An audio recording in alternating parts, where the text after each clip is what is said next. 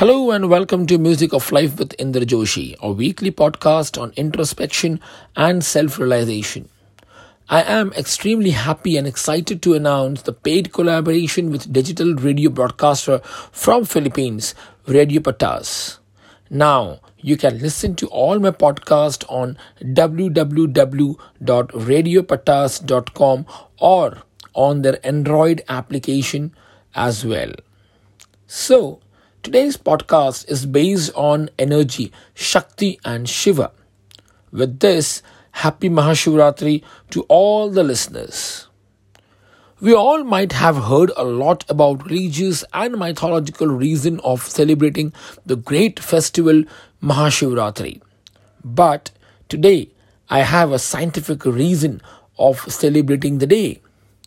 Shivratri is celebrated on 14th day of the month just before Amavasya, which is also known as Night of Darkness. And there are around 12 to 13 Shivratris in a year. Amongst them, Shivratri in the month of Magh is considered the best. According to Hinduism, on this day or night for that matter, humans are expected to sit straight the whole night the reason is to get the maximum benefit in spiritual and all other spheres of life. Human is the only creature with vertical spinal cord and on this day the cosmic energy is expected to flow upward on a very high speed. The major portion of our body is water and this day sitting straight all the energy is expected to flow upward and it can be extremely beneficial for all of us. This day, it is believed that even Lord Shiva sits without even a single movement. This piece of information is not self generated. This has completely been researched and studies from various sources.